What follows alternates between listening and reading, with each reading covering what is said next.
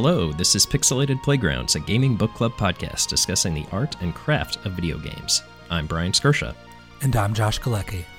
And today we're talking about Backpack Hero, developed by indie developer Jaspel, along with other contributors calling themselves Team Backpack. The game is in early access and will be released in May of 2023. Uh, Josh, you brought this one to my attention, so um, yeah, what are uh, what what made you uh, interested in playing this one? Oh, it's a game I kind of heard about uh, towards the end of last year, and I was looking for a kind of nice, short holiday game to play during over the holiday. Um, and this game fit the bill so well. Um, I was intrigued by its kind of premise, which was the idea of you level up by leveling up your inventory, like your backpack, that you know, the titular backpack hero. So I played this one and really liked it, and I got Bryan to join in right before he had a second child and still had free time. Yeah, exactly. Um, this could be considered like the last game I played before that, but also, I guess, the uh, first game I'm casting on after that. So, uh, interesting time for me to be recording a podcast.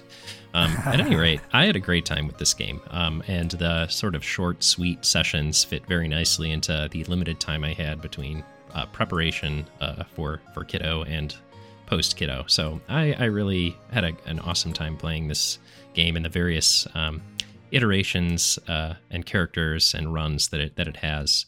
I, I, guess the whole pitch of inventory Tetris meets Slay the Spire was too enticing for me to pass up. Really, you know that's something interesting you manage is or something interesting you mention is that the game is fairly short too. Like um, mm-hmm. there are three different levels you go through. You probably go through, I don't know, maybe um, eight or nine combats a level, well, maybe like eight to 12 um, mm-hmm. per like each of those three levels. So it's not a long game. You can probably get through a whole run in an hour, hour and a half or so.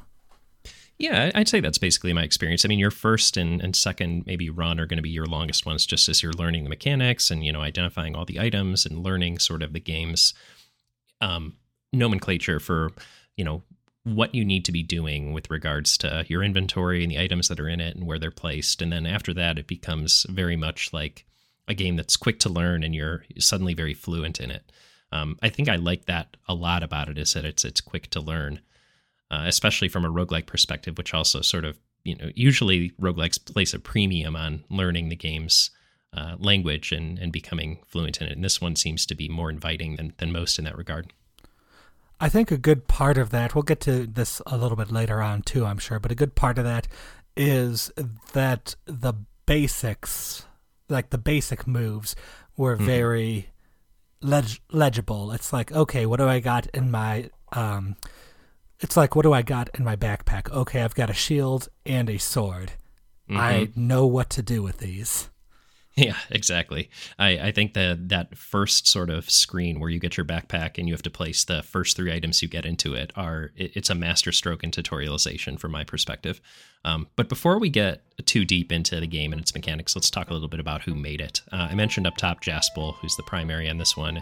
Uh, he's been making games for like 20 years, and he teamed up with developers uh, by the, that go by Binary Counter and Gangs Robin to um, basically kickstart this game. And back in 2022, uh, in April, they kickstarted it to the tune of $223,000, uh, roughly 10xing their uh, requested amount. So good on them. Really uh, fantastic response there.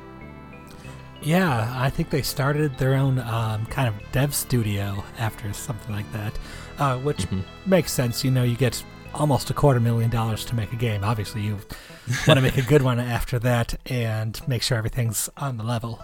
Yeah, yeah, that, that's seed money right there. And um, no, I think uh, basically looking back at like the history of the Kickstarter, there was just a continually adding of, of you know, uh, sensible scope that was was added as a result of those various stretch goals being met, additional characters, modes, etc., etc.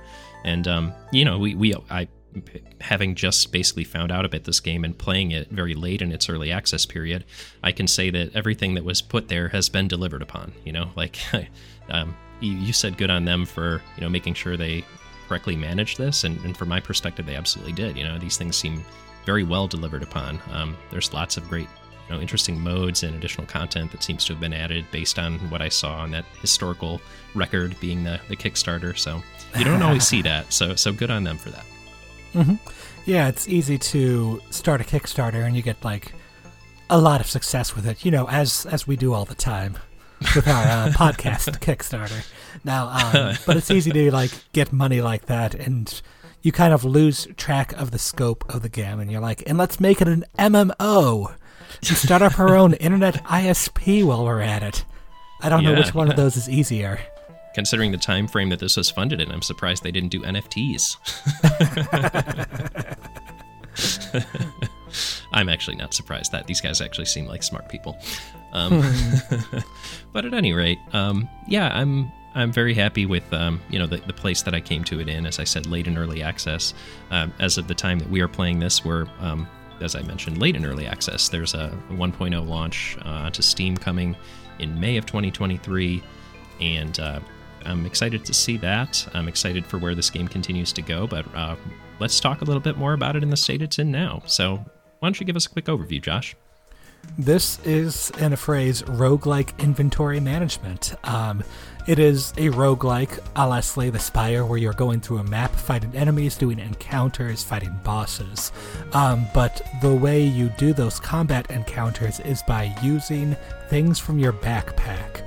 Uh, whether it's a simple dagger and shield, or whether it's something more complicated like a chain of magical spells that you fire off, um, rare gems that give, you know, any weapon diagonal to them a certain bonus, or uh, various things that cause status effects. Uh, so you are kind of using your inventory um, and then trying to pack in more powerful things as you go along.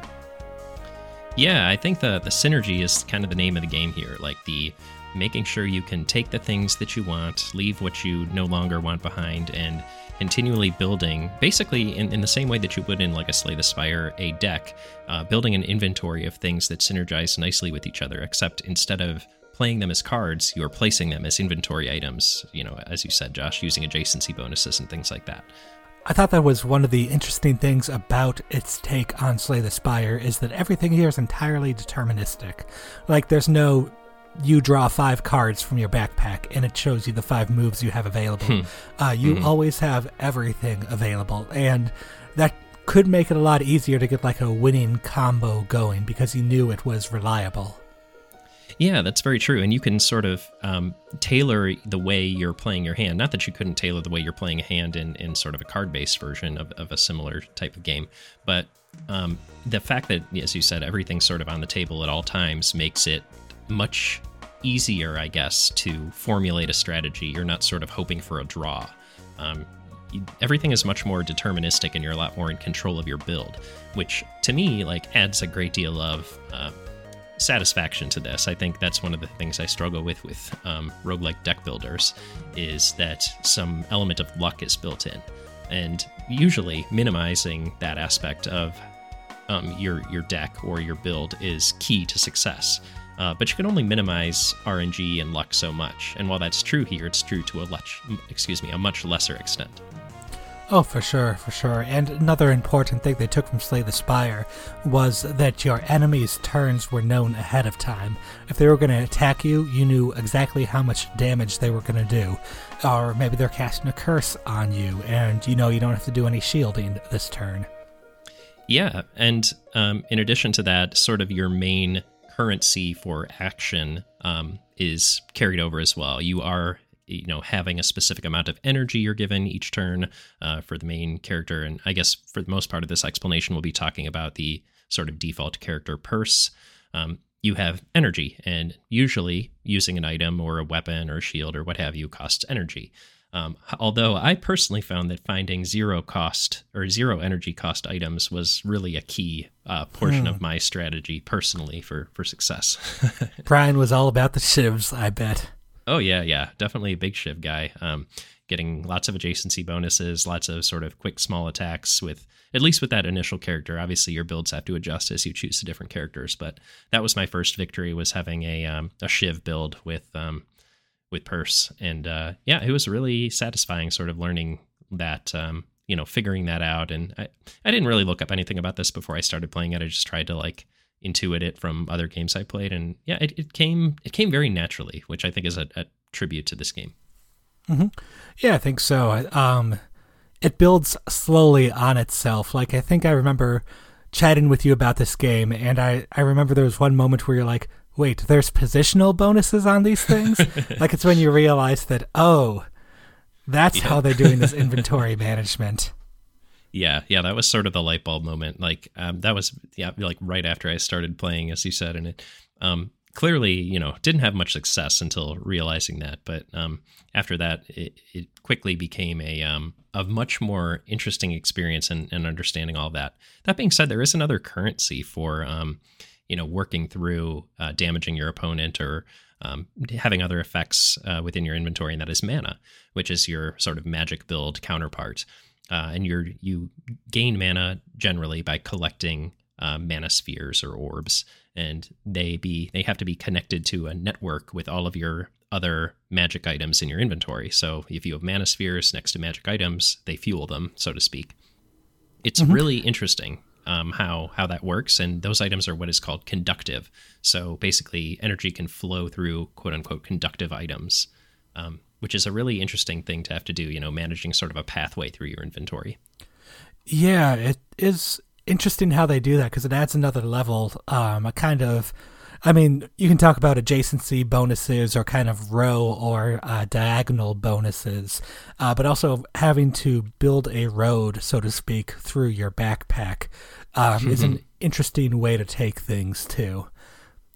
Yeah, absolutely. And uh, I personally, I, I think I kind of went 50 50 on this. Like, I found myself using a combination of magic and weapons, you know, energy cost items to on most of my runs. You know, maybe it was just like to supplement damage or something that I knew I could use as a finisher or something like that. Um, but maybe the other side of this coin that I want to make sure we talk about before um, getting out of combat generalities is armor uh, because your character obviously has limited health and your enemies are always attacking you. As you said, Josh, they're always clearly signposting what they're going to do, and most of the time that thing is attack.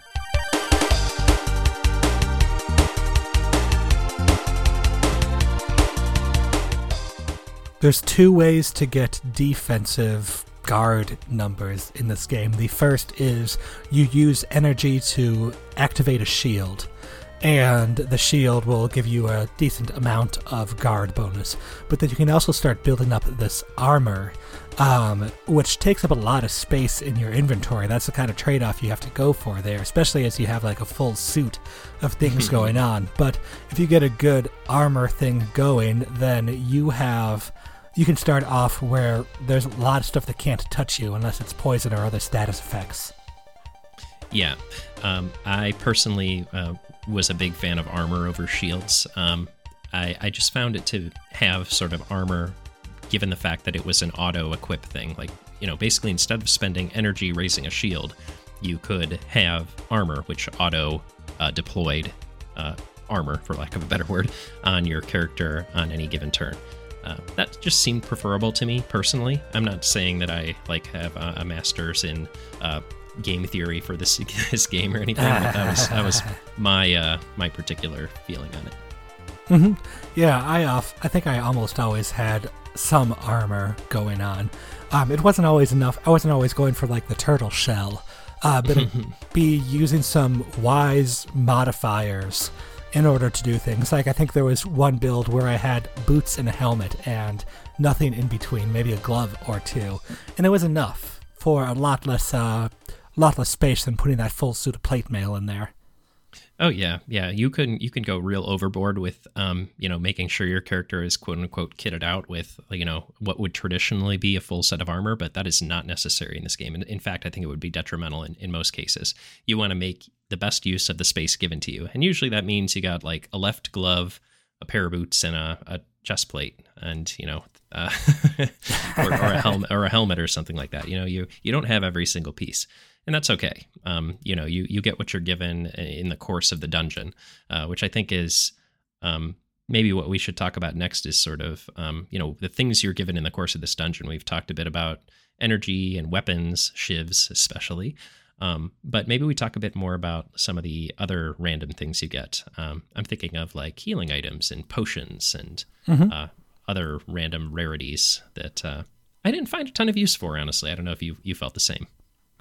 Um, the potions and these consumables like the food, these are all zero energy sort of things, and some of them give you more energy, which is nice. Uh, the for the shurikens, um, which was a common item you could get that cost zero energy, did some damage, and then disappeared.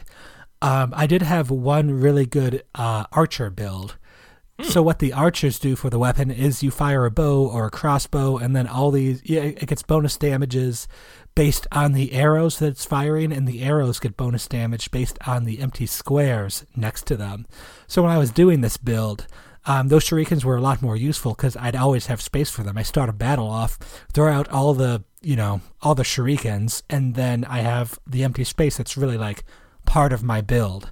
So I'd have uh, space for things that I wanted to get rid of right away, and that would kind of constantly refresh itself, which was an interesting way to kind of like you you play Archer, and you're also playing a lot of like tiny item consumable things too. Archer Alchemist, maybe. Yeah, that is interesting. See, I, I don't know if I ever ran a build like that, and that is like that does sound fun because I feel like the game was always giving me those like potions and shurikens and um, I always had like you know I had my weapon and my my armor, so I guess I was more of a traditional sword and board, well, no board, sword and um, bulwark um, sort of person. And I think that, that that's another thing that's very nice about this game is there seems to be a great deal of build variety that you can do, and it almost sort of asks you to experiment with that type of thing rather than necessarily um, you know forcing you down one pathway to success. Um, so it sounds like you you got pretty far with an archer style build. Yeah, yeah, it, it, was a fun fun one to play, and it's interesting, yeah, because you don't start off saying I want to be a mage or I want to be a warrior. Mm-hmm. In traditional rogue-like fashion, you are given items along the way, and you have to figure out what's the best, you know, what's how can I best jury rig, uh, duct tape a bunch of like arrows together and find the best way to use the items I have and win off of those. Yeah, absolutely. Uh, you know, the the build is part of the, or finding the build is is part of the fun, right? You're not gonna. um, it's gonna be serendipitous. Um, I, I would say there's one thing about this game that I think, um, you know, compared to something uh, that is a bit more long-standing, like you know, we're going to keep comparing to Slay the Spire, but um, here it is again. I feel like there was a lack of build evolution for me here. Um, I feel like the the game right now is built in a way that it, at some point your build just sort of gets locked in place because you got a certain combination of items early on, and you're basically going to go with that until you win or die trying. Um, mm-hmm. That was at least how I, I generally felt about it. I wouldn't say that's like a huge strike against the game because you know if you find something good, you have a great run. If you don't, maybe you're spending a little long struggling, or you know you're not successful and you know there in in roguelikes that is usually a possibility. You know you're not going to win every time. But I, I, will say that i often felt that i could detect pretty early on uh, whether i was going to be successful or not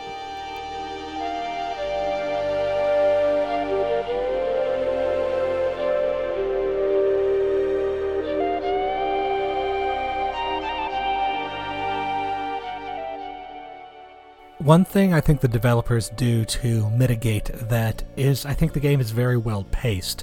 Like, hmm. it ends after three levels. I don't know if it would be better if it ended after five instead. Um, hmm. But you kind of take the build to its conclusion and then you're done with it. Um, you move on to another character or another build when you start over again. But I think they purposefully made it where it's um, not as long. I mean, you know, compared to Slay the, Slay the Spire again. Uh, I hmm. think it's a shorter game than Slay the Spire. Oh, I think yeah, like for sure. Each individual level is shorter, or seems that way at least. Um, but I think that's done purposefully. Yeah, that, that's a good point. And, and maybe what I'm detecting about the very quick discovery about whether or not I'm going to succeed or not is just the fact that um, it's a quick game or quicker than than most games of its ilk. And uh, personally, to me, that is a wonderful thing. I love a short game, um, especially think, these days, right? oh yeah, especially these days. And um, I, one thing I, I, thought about this uh, immediately was that this game seems like perfect for an iPad or an iPhone, even if you are able to get the UI to to play nice uh, with such a form factor. But I, it just really strikes me that this is one of the games that I would just love to have on an iPad for like a flight or something like that.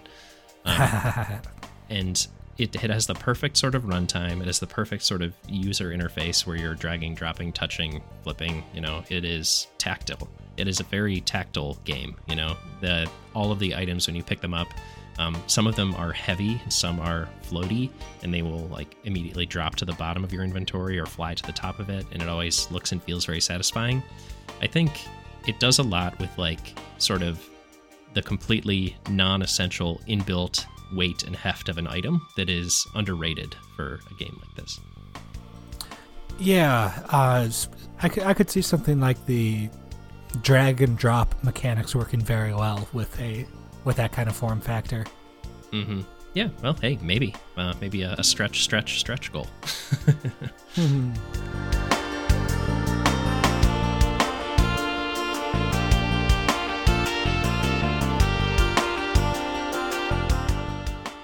Um, I want to make sure you mentioned curses in brief earlier, and I think curses were a really interesting thing that um, I had to learn to deal with through the course of this. Um, curses basically, as I understand it, they'll uh, basically disable an item or adjacent items to where the curse is placed, and you have to expend energy to dispel them. So basically, it's sort of the enemy's way of keeping you from acting or harming you in the process of you know keeping you from act as well. Um, and the interesting thing is they can carry over. So if you have a big inventory, you can carry curses over from battle to battle if they're not affecting your build all that much. You could also end a battle too soon, as I did on one very unfortunate occasion, and carry curses over into a much harder battle than the one you just left. mm-hmm. It's a little bit of unwanted inventory. Yeah, um, I, I, thought that was a really elegant mechanic, and um, there, I guess we'll talk a little bit more about this later, but there are situations where you can um, deploy curses of your own through getting characters onto your side and they deploy as boons instead or blessings, um, which I thought was a really elegant solution to what does a curse do when it's directed at your enemies instead of you. Um, so I, you know, I think this is one of those uh, the devs thought of everything moments, and I really appreciated that. The curses were a fun touch, I think. Like, if you have a curse on you, it could do different things. It could do some straight up damage to you. It could make it that you burn yourself if you use any of the items next to it, because uh, you always choose where to put the curse. Um, I think one of my favorite curses was that um, if you use any items near the curse, it gets anchored, which means hmm. you aren't able to move it for three or four combats. And when I first saw this, I thought, oh, that's that's that doesn't do anything. I'll take that. That doesn't sound so bad. And I was cursing myself for that uh, a couple combats later when you know I couldn't move my bulky suit of armor out of the way and interact with the mechanic of rearranging your inventory. Yeah, it's worth mentioning you can rearrange your inventory outside of combat whenever you want, but curses can only be dispelled in combat. yeah, so, you have to spend energy on doing it. Right. So that that was a an interesting strategic choice too um, I really, uh, you know, there were some. I think the most tense moments I had in this game were uh, realizing that I had screwed myself with a curse and needed to like figure out how to deal with that, either in an upcoming combat or you know maybe it's moving around the area to take on a weaker creature before I challenge the uh, sort of floor more powerful boss creature and, and move on.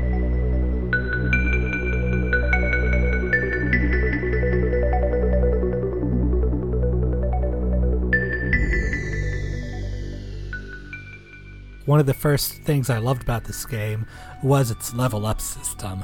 You do get a little extra HP in this, but you don't get like, oh, your offense goes up by however many numbers, who cares? You unlock extra spaces in your backpack, and in a great touch, you are able to place or choose these spaces yourself. Like, level one, you get, I think, four new spaces, and you can put them in a horizontal line leading out one way. You can put them, you know, make a square somewhere, um, adding on to what you got. But that allows you, that factors into your build as well, um, because the types of items you know you want will kind of influence which way you want to expand your backpack out.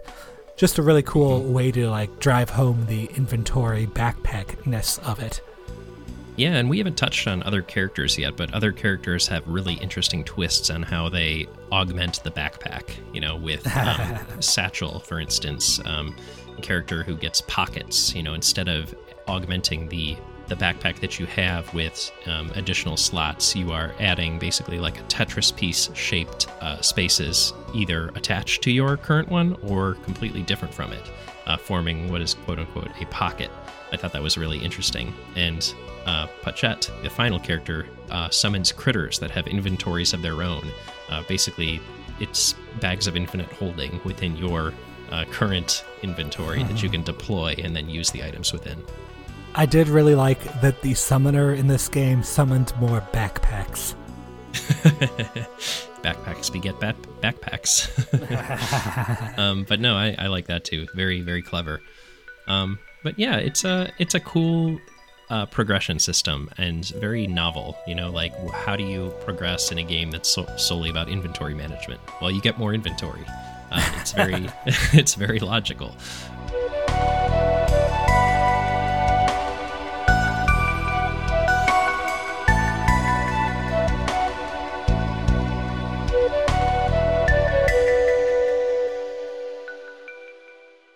When you're going through the dungeon, there's three different levels, and each of these three different dungeons, um, they each have three floors themselves that you go through. Um, all of them ending with a boss, including the final boss of the game. Uh, they do have some good variety with the bosses now. I actually thought the boss encounters were a little bit of a weak point of the game. Like, compared to something like Slay the Spire, um, again. that seems to be our theme today. I mean, it's a great game. It's hard not to compare games to Slay the Spire. I felt like um, I I would see what the final boss was there, and I would adjust my character and build even in order to prepare myself for this. Whereas the I never really felt like the bosses here had too much I don't know um, theme or flavor to them they didn't force you to adjust your strategy all that much, is what you mean? No, no. Okay, I can. I, I wouldn't say it's a boss character that forced me to do that, but in uh, the third level, there was one encounter that I felt uh, forced me to adjust my strategy a little bit. And it was, uh, I think it was a boss possum and a swordmaster, basically like a really strong attacker, and then a character that would summon additional characters in the same fight. So this was obviously a very difficult battle. And um, I wasn't powerful enough to take either of these two out in a single go, so it became very much a war of attrition, making sure I was getting enough status effects on them to wear them down, um, while you know managing the the summons that came in. Uh, it was pretty thrilling, and I, I think there's a room here for additional encounters of that type that force you to sort of use your build a different way um, to happen. Uh, as you said, Josh, I don't think there's a ton of these there yet. I think there's nascent forms of these that are starting to come in. Um, and I'm interested to see where it goes from here. But to, to your point, um, most of the time I had like, I found the skeleton key for beating an encounter and just spammed it, and either won or lost based on that merit. I suppose that is the uh, kind of downside of the deterministic combat. If, like, all your best stuff is available to you every turn, then you use the best stuff. Yeah, you have a rotation, right? This is like MMO combat. First, I'm going to do this, then I'm going to do this, wait for the cooldown, do this again, blah, blah, blah. Um, and, you know, uh, I didn't think I'd find myself describing this as MMO combat when I started this podcast, but here we are. um, um, it's um, it's interesting that you sort of do like build up a rotation for yourself um, as you you progress through this, and if you find a good enough rotation, you win, and if you don't, you lose. Um, I don't want to boil it down to that simple because there's a lot that goes into building that, and I think that's where the joy comes here. It's not necessarily in the execution, it's in the strategy, right? Yeah, I'd agree with that. Like the the combat, I think the combat was good combat. Like I don't think there was anything lacking in the combat itself, but the most fun parts of the game for me were when you roll those new items yes. and you come across a new one to grab and you're like, ooh, but that means I could do this and this and this and I've got to go back to the backpack and rearrange things now. Like that was the best part of this game. Yeah, absolutely. And here's an, an interesting part of that is the most fun item I ever found was another bag that I could put in my bag So oh my gosh, could- I, love that bag. yeah. so what you could do is if you found an item that maybe doesn't work with your current build, but you're like, oh, but I have an idea. If I just had this one other piece, this would be unstoppable. So you put that in your other bag. Now, note, the bag in a bag cannot be used in combat. So you're basically putting this item in reserve for later at the cost of an inventory slot. So there's a cost there, but at the same time, um, it usually pays off because you can either use it or sell it. Um, and to that uh, point, maybe we need to mention that there are also encounters other than combat in these dungeons. There are shops. There are uh, mystery events like spin the wheel to get a, an item or a matching mini game to give you uh, powerful items, things of that nature. I thought these were fun encounters, especially because a lot of them would be like, hey, here's some fun new items you can get. Uh, but other things like the smith, I love the uh, smith and upgrade system in this game too. It was, you know, um, doesn't sound like a lot. It's like pay X amount of gold and you can upgrade a weapon by a little bit, um, or upgrade armor or what have you. Um, but I think it allows you to really like feel like that sense of progression when you start off. You have a shiv that used to do Mhm. two damage, and you upgrade it a few times, and now it does like eight poison damage as well, or something like that. Yeah, absolutely. Um, I really enjoyed this myself, and uh, uh, feeling that extra sense of ownership over the you know random short sword you picked up on the first floor and have slowly but surely upgraded into you know a badass piece of equipment is is fun. I didn't often have that happen. Usually, ended up sh- you know shuffling things in and out of my inventory pretty quickly until I found something you know rare or legendary that I wanted to really stick with. But then you got to customize those, and it felt really good. You know, uh, I was just thinking about poison for a second. I want to shout out to this game for having a. Um, there's two basic damage, uh, damage over time uh, effects. There's burning, which happens at the beginning of a critter's turn, but it can be blocked by armor. And there's poison, which happens at the end of a turn, but cannot be. Um, and they had the great system of if like there's a monster with 10 HP left and he has 12 poison stacks on him, he doesn't do anything that turn. He's just like, Ugh, I'm dead. Really? So it'll subvert the order for of the poison for the fact that he is doomed to die? Yeah, it actually felt better than stacking up burns on somebody because you almost get like this moment of anticipation where you're like, like if you get a stack of burns on someone, it's their turn and they're just gone. Um, but Right. if you get a stack of poisons, then you get to see the fun little like poison skull above them, and you're like, ha, you're not going to do anything, and you're just going to sit You're around doomed. and die. Mhm. yeah, I mean it makes sense like uh, diegetically. If you're so poisoned that you are literally going to keel over after your next sword swing, you're probably just going to keel over. Yeah, that's what they say. You know, it's like the monster's too sick from poison to do anything. yeah, yeah. Well, that's cool. That is a good, um, uh, very subtle change in in the way that y- you would expect it to work. That I think um, is generous to the player, which I think in general this game is generous to the player, um, which is something I'm increasingly fond of in my roguelikes.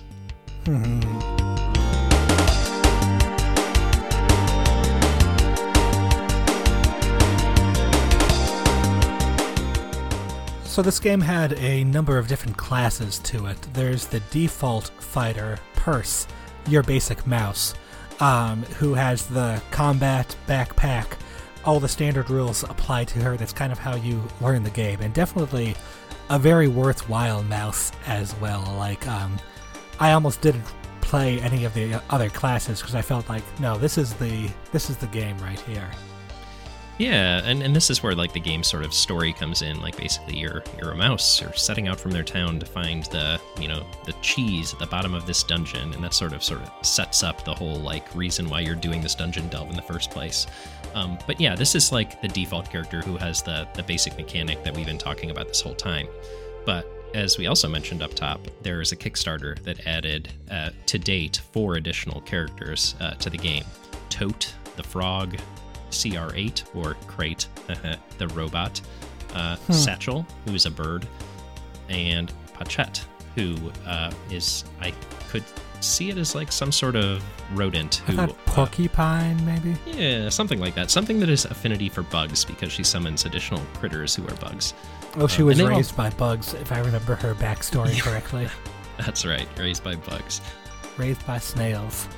Yeah, all of them have really interesting uh, sort of twists on the backpack mechanic that uh, sort of drastically change the way that you need to play. Um, none of them are sort of as pure and simple as the uh, first character, Purse the Mouse, but I think all of them are interesting. Um, and personally, I, I, really enjoyed playing as Satchel, the bird who would charm characters onto their side. Basically, finding friends in the dungeon is how they, they put it. You know, you get musical instruments, you get their charm above the number of their HP, and they join your side and start attacking the enemy. And my strategy personally was just to literally charm everyone, and the battle battle ended. yeah, I've um I went through runs with Tote, Satchel, and Pochette.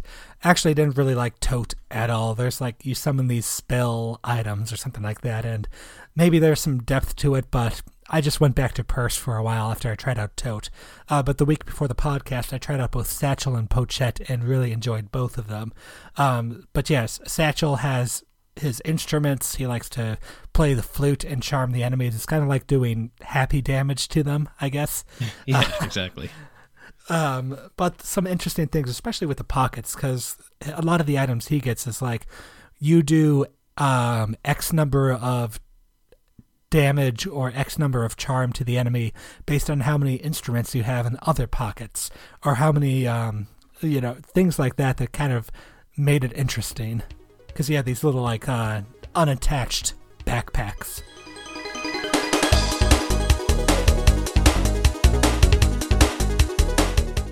the unattached backpack thing was really powerful for me too because there are a lot of items that um, could uh, have bonuses or be debuffs based on what they were adjacent to. So if you can sort of siphon off into a specific pocket the items that need not to interact with other items. I'm thinking of a specific relic that cannot touch weapons or armor or else it disables them. Um, that is very powerful in a very powerful use of a pocket that can be deployed. Um, so it makes you think about sort of the items that you've been building up this vocabulary with, um, with your default character purse in a different way, which I think is kind of the best case scenario for how you can look at these sort of various characters. Um, as I understand it, people really get into CR8, the robot um, because they basically build lanes, uh, sort of like connecting a pipe between items, and then you basically have a circuit that flows through them, and it sort of deploys all of those things in in a specific order. So, huh, whereas you could shoot, yeah, whereas you could choose the order in, in every other inventory that you're managing, um, CR8 is more sequential and uh, a very very different play style that I didn't play it around a ton with, but I want to experiment more with going forward. Mm-hmm. And then uh, Pochette is, summons like bugs, bug friends. Uh, they're pretty interesting. Like um, each of these bugs will take up uh, inventory space or two in her bag, and they're able to use her energy supplies as well as cut, come in with their own energy. Some of them get energy every turn. Some of them just start off with some energy. Um, some of them give energy to their nearby friends and things like that. Um, but each of these bugs has their own tiny backpack. And all of these tiny backpacks are, you know, you're not going to be able to get a lot of adjacency bonuses with these things. Same thing with the pockets and satchel. There's not a lot of room to stack a lot of things next to each other. But what you can do is deploy a uh, gigantic amount of items with all of this energy. That's very true, especially like um, for po- for Pochette, um, there was some really nice bugs I had that were just like filled with axes. Like this bug has nothing but axes in it, which do extra damage with no energy cost. Um, but they only do damage if you don't have any armor. And I'm like, well, whatever, you're a bug. You don't need a helmet. Um, and it worked out really well because I could have my defense bug first, and then my other tinier backpacks filled with axes, just slicing at the enemy behind behind them. I love it. Yeah, that, that's another, like, sort of in a similar way to the pockets, just sort of making sure you can make the most of the adjacencies while making sure not to have the, the debuffs associated with uh, um, the, the similar items.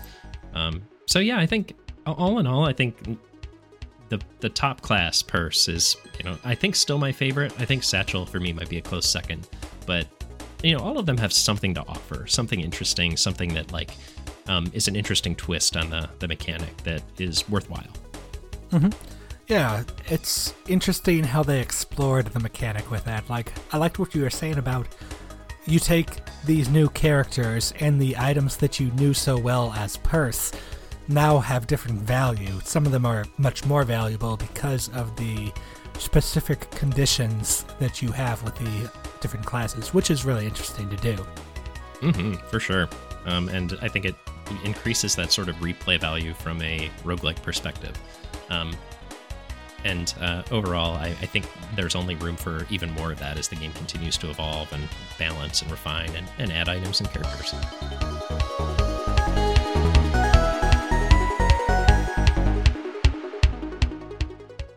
Uh, one thing that I think is not to be underrated about this uh, is uh, just sort of the the art and craft that went into it. Um, Binary Counter is the primary composer on this and has an excellent soundtrack that you've been hearing probably throughout this podcast. Um, really sets the mood. It's really um, a nice sort of chiptune esque soundtrack, and then uh, of course it it is just really nicely rendered in a pixel art uh, art style um, you know all of these cute animals and and various enemies uh, are really nice to look at. The items are all unique, interesting, and um, well communicate what they do, uh, despite being just you know um, you know X by X pixel art. Uh, yeah, the art style was really well done with this. Uh, there were some good, lively animations that the mm. game had. Um, things almost like grace notes that they didn't need to have, like um, when you're presented with items to pick from at the end of a combat, your character's like dives into their backpack and their leg- legs are wiggling up in the air. It's kind of cute. Yeah, and there's a really nice economy of animation with the dungeon traversal too. Like you'll see your character walking, but the background will move slower in sort of a parallax way. Um, and then just a character will just sort of appear. So you could tell that there's like not a lot of um, I guess energy expended to to render what is going on there, but it doesn't need to be rendered in such a way because you're staring at your backpack anyway and sort of thinking about what you're going to do in your next battle or what you need or want. Oh, especially after all that is after you get your new items and everything and you're imagining how to throw them together. Yeah, absolutely. I just think it's very smart the way they deployed their um, effort in terms of what they did with the art and, and music. You know, I think the the if, if we're talking about like bang for your buck, and, and I'm speaking as a, a, person who backed this Kickstarter, which I, I am not, but if I'm thinking like one of those people, I think they put everything in the right place here. It's just very well deployed. Very much so, yeah. Well, with that, let's um, reach into our backpacks and pull out a three word review.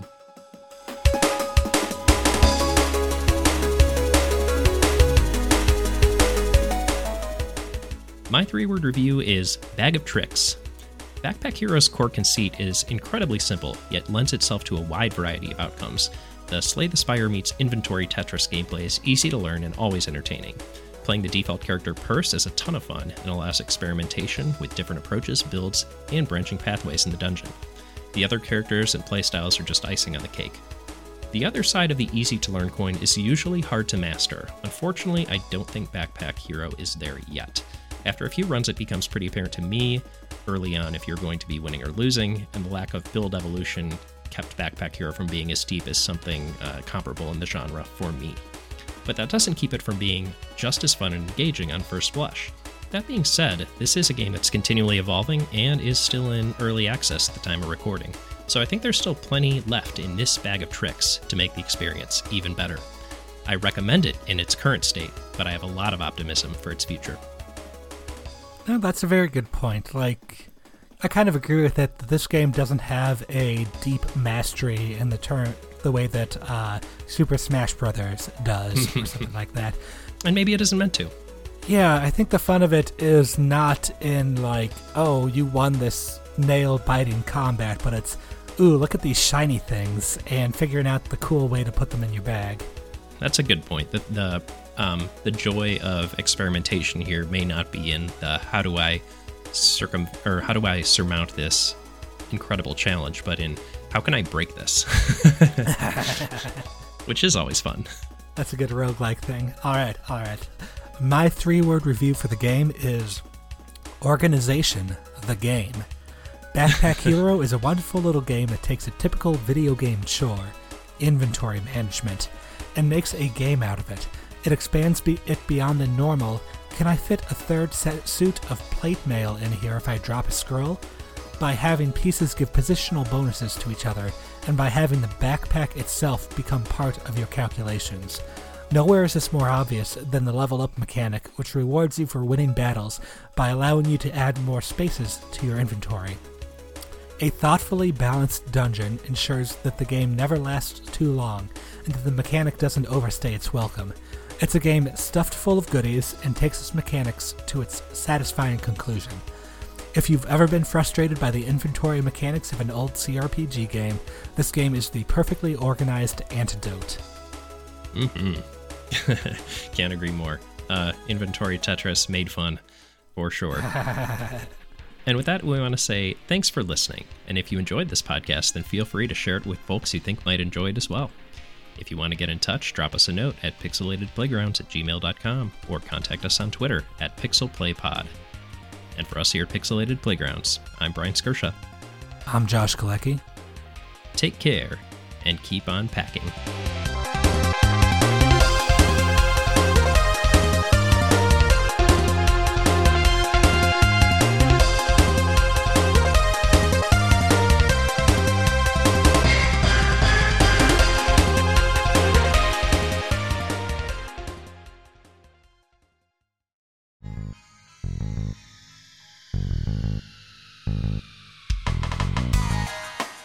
So you were talking about the tutorial at the very beginning, and I wish I mentioned this then, but uh, they force you to rotate an item during the tutorial if you're going to fit them all in, which is a great like way to have a tutorial without having a tutorial.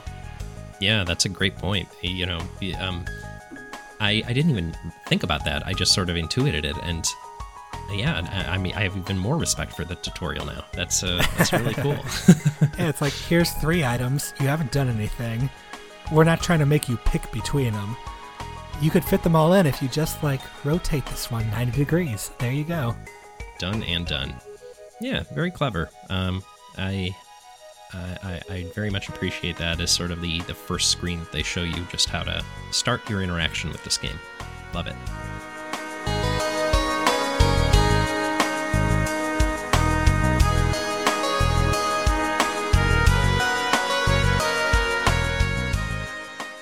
So speaking of those items, the you know you may only see the the first three on the initial screen, but obviously we get a lot more. Um, do you have any favorites that you came upon in your delving through the dungeon? I think one of my favorites. There was a gem I got in an early run. It was a legendary gem, and it added like plus three damage to any weapon that was diagonal to it.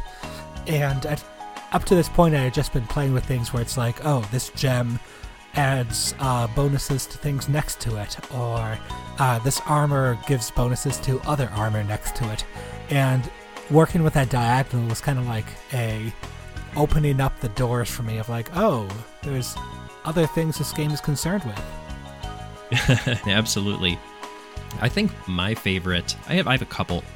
One is I got a sword called the Vorpal Sword that was uh, key to my first victory and finding a bunch of buffing items like the one you uh, just discussed there, Josh, um, to basically turn it into like a one-hit killing machine for for most enemies was uh, really really fun. The other one that um, I really enjoyed was a crown. That if you killed an enemy with any attached spell in its mana network, it regenerated four mana in that network. So, Ooh. what this allowed me to do was buff a wand to an insane level and use it as my killing wand. Just every time I used that wand, I wanted to make sure it was killing someone, and then it would regenerate four mana, so I could use it two more times and it would kill someone. I would use it two more times and it would kill another person. oh, it was man. extremely satisfying. Um, and just things like that that this game allows you to do and build. There's, you know, it's it's the magic of the game in a nutshell there's a lot of different ways the game lets you or even encourages you to break it. Mm-hmm. Yep. I think uh, that's a mark of a good roguelike if I've ever seen one.